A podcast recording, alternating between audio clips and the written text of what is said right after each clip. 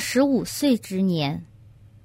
为什么古人说，人到了25岁就要小心，必须多多修功德，否则极其可能面临死亡或患上重病。但也有生命大放光芒的。真的是这样吗？要怎么做才是正确的呢？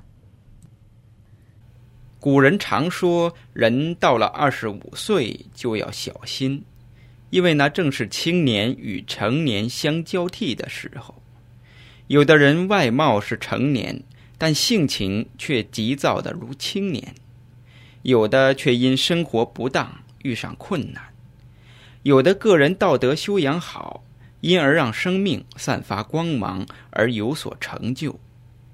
走到这年龄，要做的是学习佛法，让生命尽善尽美，人生有成就，犹如古代的智者。